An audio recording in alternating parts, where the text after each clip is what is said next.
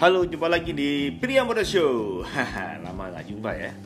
Emang nih susah kalau bikin podcast agak aras-arasan begini. Oke, Eh, ketemu lagi dengan saya Bagus Priambodo. Kita sekarang saya mau bikin podcast dengan judul eh, Drakor di Lapangan Hijau. Ciah, sedap. Biar agak kemasa kinian. Ayun seri, alah Yun seri. Well anyway, em, kenapa saya pilih eh, judul drakor di lapangan hijau karena kebetulan dalam weekend ini banyak sekali hal-hal yang eh, menarik seputar sepak bola kita dan juga Korea Selatan. Kebetulan hari ini eh, warga Korsel mengenang salah satu apa ya penampilan terbaik mereka di Piala Dunia tepatnya di Piala Dunia 2002 kalau nggak salah hari ini mereka menyingkirkan Spanyol di babak perempat final sehingga menjadi tim pertama tim Asia pertama yang berhasil menembus eh, semifinal ajang Piala Dunia gitu. Ini menarik karena eh, harus diakui bahwa Semenanjung Korea ini eh, selalu meninggalkan cerita yang epic ya di di apa tuh level sepak bola internasional gitu kan. Kita ingat banget salah satu penampilan epic adalah di tim Korea Utara yang di tahun 66 di ajang yang sama Piala Dunia itu berhasil menyingkirkan Italia. Jadi di fase grup dalam sebuah laga hidup mati eh, di mana semua tim harus menang Italia pasti favorit tapi dikalahkan oleh Korut 1-0 sehingga Korut yang melangkah ke babak berikutnya ke fase knockout sementara Italia tersingkir setelah sejak itu eh, Korsel kemudian mengambil alih atau eh, meneruskan jejak Korea Utara di Piala Dunia dengan terus menjadi pelanggan eh, ini ya World Cup gitu si Korsel ini. Ini menarik sekali. Kemudian selain selain kehebatan Korsel di Piala Dunia nah dari sekian pemain pemain nasional Korsel di masa lalu salah satu yang kemudian menonjol atau salah satu yang tercatat adalah Sinteyong pelatih timnas Indonesia kebetulan em, di Piala Asia 96 yang kita mungkin mengenangnya sebagai salah satu Piala Asia terbaik karena kita pertama kali menembus eh nah, iya pertama ya ya kita pertama kali menembus Piala Asia kemudian eh, eh, kita mencetak gol yang luar biasa lewat Widodo tendangan akrobatiknya gitu coach eh, coach Wid, coach Wid. kemudian di partai kedua setelah kita imbang lawan Kuwait itu kita bertemu dengan Korsel dan kalah 2-4 di situlah Sintayong hadir dan bermain melawan timnas Indonesia saat itu. Gitu ceritanya. Ini salah satu apa tuh kilas balik uh, perkenalan Sintayong dengan Indonesia. Kemudian setelah bertahun-tahun akhirnya Sintayong muncul lagi di awal 2020 dengan menjadi uh, pelatih tim nasional. Bukan cuma pelatih sebenarnya jabatan yang saya ingat yang kemudian diberikan kepada Sin adalah semacam manager coach. Jadi dia menjadi pimpinan para coach-coach uh, tim nasional baik dari level senior sampai kelompok umur 16 kemudian dia juga berperan sebagai seorang manajer di situ di mana seluruh aktivitas uh, tim nasional um, kecuali mungkin marketing ya itu uh, diatur oleh uh, coach termasuk misalkan kalau terbang ke sini harus naik pesawat apa berapa orang segala macam. Itu yang saya pahami begitu ya. Mungkin teman-teman di PSSI yang lebih paham gitu sih. Ini sebenarnya uh, semacam meneruskan tren manajer di sepak bola karena kita tahu ada ada klub atau ada ada tim yang mengenal head coach uh, saja tapi ada juga tim yang memberi label manager. Nah, tim-tim di Inggris tuh biasanya pakai kata manajer karena memang uh, seperti Jurgen Klopp, Jose Mourinho, dan uh, semua manajer di Inggris rata-rata membuat uh, membuat tim pelatih apa pelatih kepala itu menjadi menjadi manajer tim juga sekaligus gitu. Dia yang atur perjalanan dia yang atur uh, bikin rules rules bagaimana seharusnya tim itu berjalan segala macam. Oke. okay. Kemudian yang menarik adalah kemarin sepertinya terjadi perselisihan antara Sintayong dengan PSSI. Saya berusaha untuk tidak tidak uh, memihak karena sebenarnya nggak menarik, tidak menarik untuk memihak salah satu. Um, walaupun godaan juga semakin uh, cukup besar untuk melakukannya gitu kan. tapi saya melihat lebih komprehensif saja gitu. Misalkan uh, tiba-tiba uh, sebenarnya bagaimanakah uh, Sintayong dengan media gitu? Apakah dia termasuk orang yang loyal bercerita tentang dirinya? Saya nggak tahu sekarang tapi ketika di awal-awal dia melatih U19 uh, dan senior yang sempat melakukan pelatnas di awal tahun sebelum ada covid Sintayong ini termasuk orang yang uh, tidak terlalu mengumbar cerita di kepada apa itu awak media, tapi dia cukup sadar bagaimana pentingnya media bagi timnya. Sehingga sehingga dia biasanya mem, waktu itu dia bersama dengan PSSI waktu itu membuat sebuah sistem supaya uh, awak media bisa bisa terus memantau perkembangan tim harian secara secara harian gitu. Uh, walaupun kadang-kadang sistem itu tidak sesuai dengan keinginan media. Tapi sebenarnya bagi saya itu cukup membantu. Jadi setiap hari selama pelatnas uh, dia biasanya akan mengirimkan dua pemain sebelum latihan untuk diwawancara oleh uh, awak media. Kemudian media akan diperbolehkan untuk melihat sesi latihan hingga 20 menit pertama gitu. Uh, itu kadang-kadang memang tidak tidak sesuai dengan keinginan uh, awak jurnalis yang hadir gitu ya. Tapi as a system it's quite nice. Jadi alih-alih menghindar dari awal media, dia memberikan uh, sebuah sistem saja gitu. Walaupun dia tahu bahwa kadang-kadang misalkan saya ingin wawancara B tapi dia ngasihnya A gitu kan. Tapi secara umum dia dia rotasi tuh para pemain-pemain yang dia latih untuk bisa berhadapan dengan media. Di sisi lain itu juga sebuah sebuah keputusan yang menarik karena kemudian para pemain bola, para pemain pelatnas maupun dia senior ataupun yang uh, di kelompok umur menjadi sangat terbiasa dengan media. Uh, dan itu sebuah ilmu yang mahal karena sejujurnya tidak banyak saya nggak tahu seberapa banyak tapi rasanya tidak banyak atlet yang uh, tahu bagaimana menghandle media tahu bagaimana berhadapan dengan rekan-rekan jurnalis uh, mereka yang punya percaya diri tinggi itu biasanya uh, bisa tapi tapi tidak sedikit juga yang berusaha menghindar gitu ya. tapi tapi ya, jadi menurut saya sistem itu sangat membantu itu yang saya uh, alami ketika uh, mengawal atau memantau kinerja Sintayong di awal-awal dia uh, mengisi atau menggelar pelatnas di Jakarta waktu ya uh, ketika dia menggelar pelatnas di Thailand yang relatif tertutup tapi ketika ada media Indonesia yang berhasil uh, sampai ke tempatnya Sintayong pun memberikan uh, ruang uh, dengan cara serupa gitu kepada tim media yang datang ke sana. Padahal tempatnya udah melusuk tuh istilahnya. Wah, udah udah ke tengah-tengah yang susah buat dijangkau. Tapi waktu itu ada beberapa teman-teman media yang berhasil datang ke Thailand untuk memantau latihan dan juga uh, game di situ. Ya walaupun dengan segala keterbatasan tapi dia memberikan ruang saat itulah. Oke, kemudian kemarin apa yang terjadi? Eh, sepertinya kalau saya membaca sekilas dari juga saya, saya mengartikan uh, isi wawancara uh, Shin dengan media Korea Selatan begitu um, saya membayangkannya sih sebenarnya lebih santai gitu bahwa ini ada media Korea yang kemudian ingin wawancara dengan Shin kemudian Shin menceritakan apa adanya. Yang saya nggak tahu apakah wawancara itu sudah direstui oleh direstui atau diajasi oleh PSSI tapi saya nggak mau masuk ke situ yang saya tertarik adalah uh, isinya yang kemudian juga diributkan oleh sebagian pihak di media sosial bahkan oleh federasi gitu ya.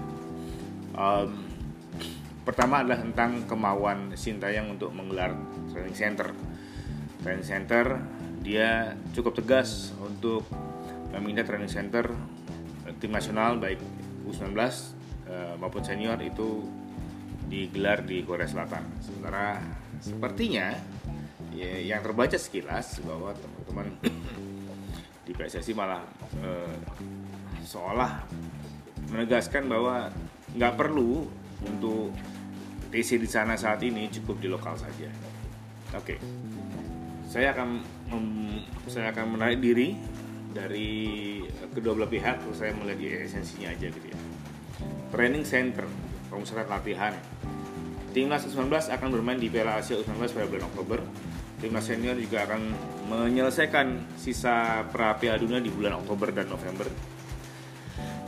Ini bulan Juni ada Juli, Agustus, September ada tiga bulan waktu yang di, bisa digunakan oleh Sintayong untuk menyiapkan ya, apa tuh, kedua pasukan ini. Sementara untuk U16 sudah diserahkan kepada uh, Bima Sakti, tinggal Sin akan memantaunya karena sejak awal Bima Sakti memang ditugaskan untuk memantau untuk mengawal tim U16. Oke. okay. Training center, pemusatan latihan, artinya ada sebuah tim harus me, harus berkumpul sejumlah pemain dengan jumlah yang pastinya tidak tidak tidak sedikit karena sepak bola adalah olahraga paling masif. Diperkirakan dalam satu pelatnas harus melibatkan sekitar 25 sampai 40 pemain. dengan kondisi seperti itu, bagi saya sangat tidak masuk akal, sangat tidak masuk akal, saya tegaskan, untuk menggelar training center di Indonesia jika kita ingin menggelar training center dengan mengumpulkan sedemikian banyak orang, 40 pemain sampai 50 mungkin, sangat tidak masuk akal untuk menggelar training center di Indonesia. Kenapa? Oke, okay, katakanlah pemerintah sudah menyiapkan gaya hidup new normal, beberapa protokol. Tapi kita harus akui bahwa hingga kini pandemi corona di Indonesia itu belum terkontrol ya. Angka mereka yang terpapar corona terus meningkat. Average dalam seminggu terakhir 1000 ya kan? Kurva masih menanjak.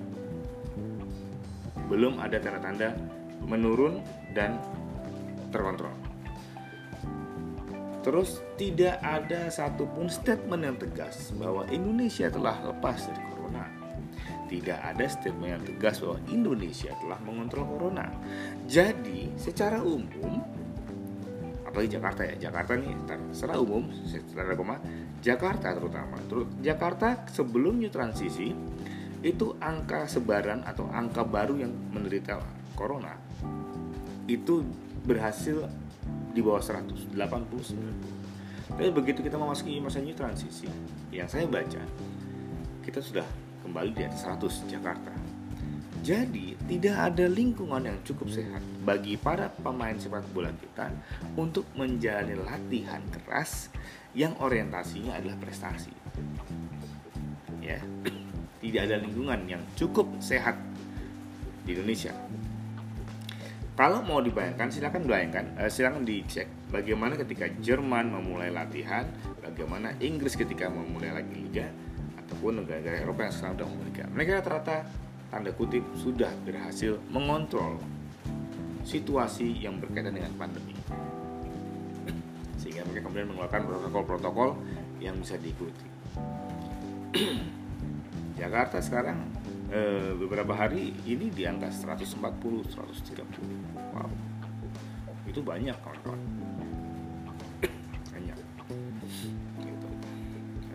Ya semoga saja semua kegiatan-kegiatan masyarakat kemarin yang kemudian membuat semua orang berkumpul tempat yang sama tidak menjadi semacam kluster baru gitu dari penyebaran covid corona yang belum ada obatnya hingga saat ini. Belum ada obatnya uh, sebenarnya bagus juga bahwa para, para bahwa PSSI dan uh, timnya sudah membuat protokol-protokol gitu kan ya harus diikuti oleh para pelaku sepak bola. Tapi ya maksudnya itu lagi ibaratnya atmosfernya itu belum belum dapat ini. Jadi eh, menggelar training center di Indonesia dalam dari segi kesehatan nggak ada sehat-sehatnya sih. Gitu. Nggak ada sehat-sehatnya tentu saja ini ber, ini berlaku bagi olahraga-olahraga yang eh, sifatnya sangat rentan dengan body contact gitu ya dan masal gitu. Ya saya tidak mengatakan olahraga lain tidak perlu protokol tapi misalkan saja kita di olahraga angkat besi gitu kan ya. Angkat besi sendiri kan olahraga dimainkan oleh satu orang gitu. Sehingga latihannya pun tidak akan menyampe 11 orang berkumpul bersama gitu. Pasti bisa mereka bisa membuat semacam protokol yang atau bentuk latihan yang sifatnya lebih private. Kalau sepak kan enggak kan gitu. Kalau misalkan kan kita bisa latihan dulu latihan dulu apa tuh uh, kebugaran yang bisa dilatih masing-masing. Kayak misalkan yang dilakukan oleh klub-klub gitu. Ya itu artinya kan latihan virtual. Kalau latihan virtual yang apa yang kita kumpul kan gitu. Dan latihan virtual sudah dilakukan oleh uh, U19 kemarin selama dua minggu. Sintayong dan dari U19 latihan virtual untuk uh, meng mengingatkan kembali uh, apa tuh kebugaran para pemain. Nah, kemudian ketika harus Tapi sih bola nggak cuma masalah kebugaran setelah itu mereka ada fase-fase latihan grup. Dan itu adalah menjadi problem dengan situasi pandemi yang belum membaik di Indonesia. Dengan dengan kondisi itu maka semacam sebuah sebuah kewajaran ketika ketika Shin meminta timnas U19 dan timnas yang lain untuk mengikuti program latihannya di Korea Selatan yang memang Korsel lebih terkontrol saat ini dibandingkan kita. Adaptasinya juga lebih baik. Ya dan dia tahu bagaimana dan dia tahu betul bagaimana uh, program-program latihan dia bisa beradaptasi dengan protokol kesehatan yang dilakukan di Korea Selatan. Terus yang kedua terkait peningkatan kualitas. Dengan adanya pandemi, maka sangat sulit bagi tim nasional untuk menggelar latih tanding yang aman. Sekali lagi masalah keamanan. Yang aman sekaligus bisa meningkatkan kualitas, ya kan? Bisakah PSSI menjamin bahwa dia bisa membuat uh, laga internasional setiap minggu mungkin sesuai dengan yang dibutuhkan oleh Sintayong atau uh, uji tanding yang sifatnya uh, apa ya bukan laga persahabatan tapi kayak kayak, kayak uh, close friendly close training game gitu kan ya, ya bisakah di ya, close training itu bisa meningkatkan uh, kualitas tim kita secara signifikan? Kok saya agak ragu ya? Ya tuh biasa sekali kamu tahu kapan sih eh, di mana sih posisi Indonesia di Piala Asia dan juga Piala Dunia? Di mana sih posisi klub-klub Indonesia di ajang Asia rasanya dalam konteks kualitas kita harus ber, kita harus kita mungkin bersepakat bahwa kita mesti mencoba diri kita lawan kepada atau dengan lawan-lawan yang lebih tangguh dan tim U19 dan juga tim senior punya kesempatan bertemu dengan lawan yang lebih tangguh untuk menguji diri ketika menjalani pemusatan latihan atau training center di luar Indonesia. ya kan? Ya, misalkan di Korea Selatan, ya kita harus akui, sampai lagi pertanyaannya, di manakah posisi klub Korea Selatan dengan klub Indonesia saat ini? Ya kita kan masih tertinggal. Itu dia, kita kan akui dulu lah, kita tertinggal. Makanya eh, ketika anak-anak ini berlatih di Korsel, rasanya dalam latihan training mereka itu atau latihan uji uji, uji training uji apa istilahnya training game mereka itu pasti akan ketemu lawan yang eh, yang lebih yang lebih baik lah sehingga bisa meningkatkan kualitas. Itu itu dua alasan saya kenapa dalam konteks training center platnas saya harus bersepakat bahwa Indonesia tim Indonesia tidak boleh berlatih di sini saat ini.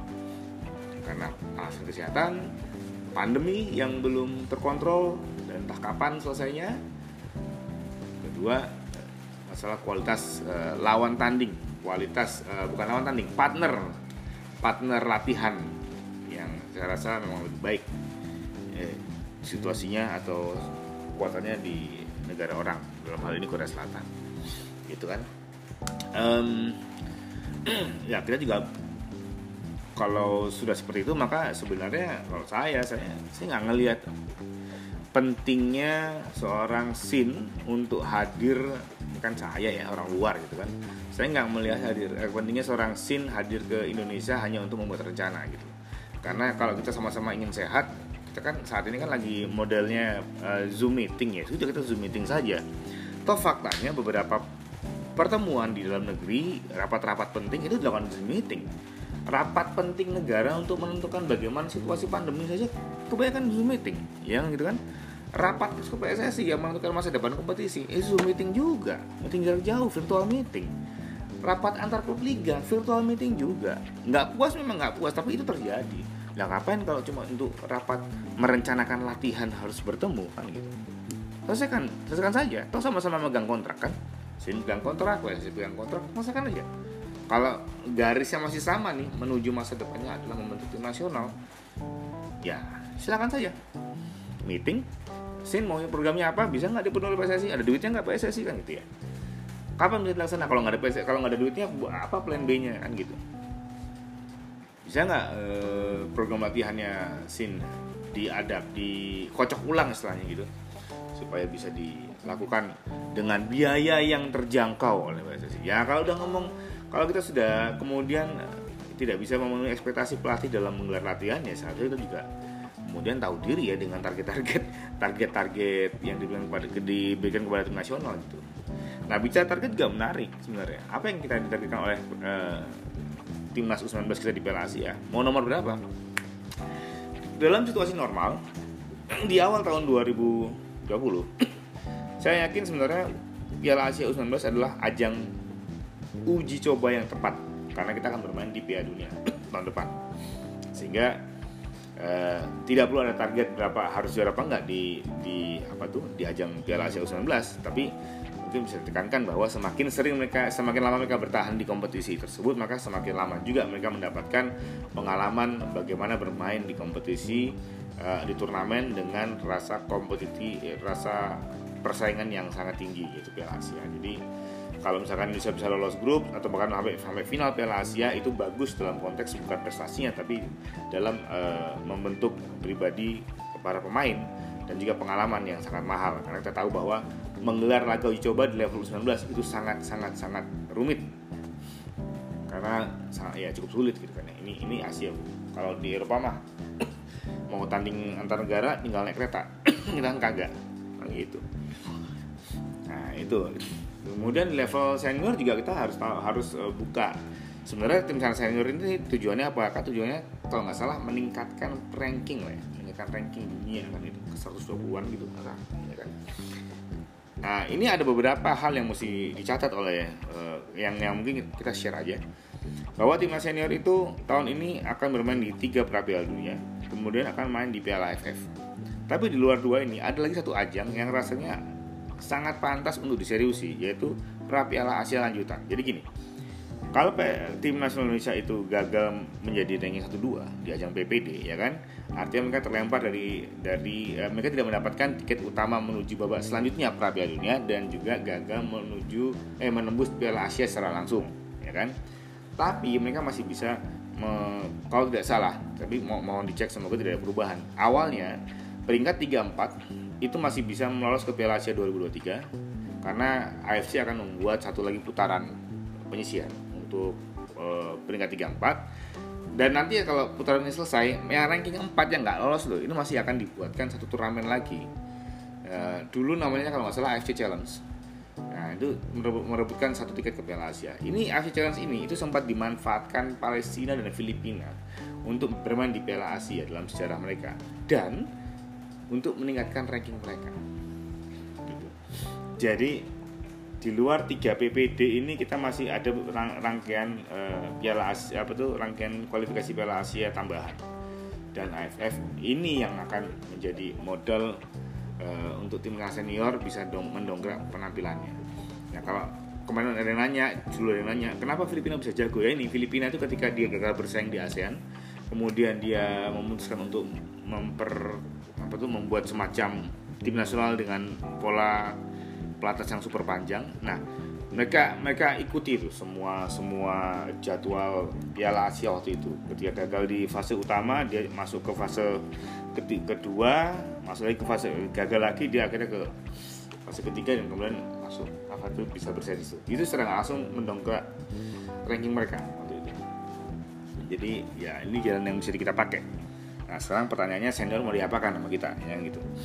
Nah senior ini kalau untuk PPD itu jelas eh, yang bisa dimain kalau nggak salah, lagi kalau nggak salah ya, itu adalah para pemain yang sudah didaftarkan. Itu ada sekitar 50-an. Jadi sebenarnya tidak banyak pilihan untuk PPD. Sehingga tidak adanya kompetisi saat ini, no problem. Tinggal panggil saja 50 pemain yang sudah didaftar kemarin, bikin pelatnas jangka panjang. Udah. Gitu. Ya. Kita saat ini tidak membutuhkan kompetisi untuk untuk apa tuh untuk untuk menjalani pelatnas untuk memilih pemain. Karena pemain-pemain itu seharusnya, seharusnya sudah ada. Kecuali kalau ternyata e, daftar pemain yang ada ini bisa diacak-acak kemudian kita mau berusaha ambil kesempatan dengan mengacak-acak itu. Oke boleh-boleh aja tapi kalau nggak salah PSSI itu sudah ternama nih sudah ternama ke AFC ini akan ikutkan ke Piala Dunia. Nah, nama-nama ini yang harusnya akan tinggal otak atik kan gitu. Masalah tapi ya siapa tahu kan dunia kan bisa berubah. Secara gue juga bukan mengurus gitu bro. Well anyway um, itu tanggapan saya yang terkait dengan permintaan Sintayong untuk menggelar pelatnas jarak jauh eh sorry untuk pelatnas di luar Indonesia buat saya itu make sense sangat make sense sekali saat ini.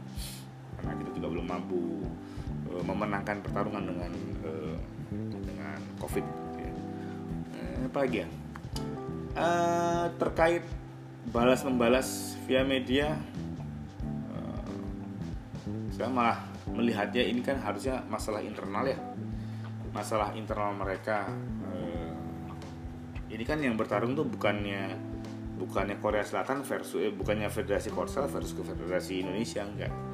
Ini yang bertarung ini adalah permasalahan Federasi Indonesia. Ada ada karyawannya curhat gitu loh ada karyawannya curhat. Itu kepada orang lain. Curhat bahwa kok kerjaan lu kayak gini ya? Gitu. Nah sekarang tinggal si ini yang meng hire atau si bosnya si karyawan maunya kayak gimana? Ya kan? atau kalau mau pakai analogi yang lebih keluargaan khas Indonesia ini ada anak curhat mek ya kan? Curhat sama temennya bapakku iki lo rek koyok gini gitu kan ya kan tergantung bapaknya kan gimana nyelesainnya Nah kalau bapaknya malah katakanlah bapaknya juga kemudian curhat neng koncone mana, kan gak kelar. kan gitu. Ini ada anak curhat sama temennya, nah, gitu kan ya. Terus temennya ini ya mungkin aneh, temennya ini kemudian ngomong ke orang-orang kan gitu kan. Eh bapaknya kalau mangkel kan ya ngobrol anaknya kan gitu. Diajak ngomong mau apa? Cok ini ini ini. Jangan kayak gini. Tapi yang terjadi kan kemarin seolah kan itu si anak ini curhat sama orang lain. Orang lainnya woro-woro lalu bapak ini kemudian bikin woro-woro juga. Kurang lebih seperti itu. Padahal ya seperti saya bilang ini bukan bukan tetangga beda rumah ini adalah orang yang rumahnya sama. Saya harusnya hal-hal seperti ini uh, tidak terulang lah.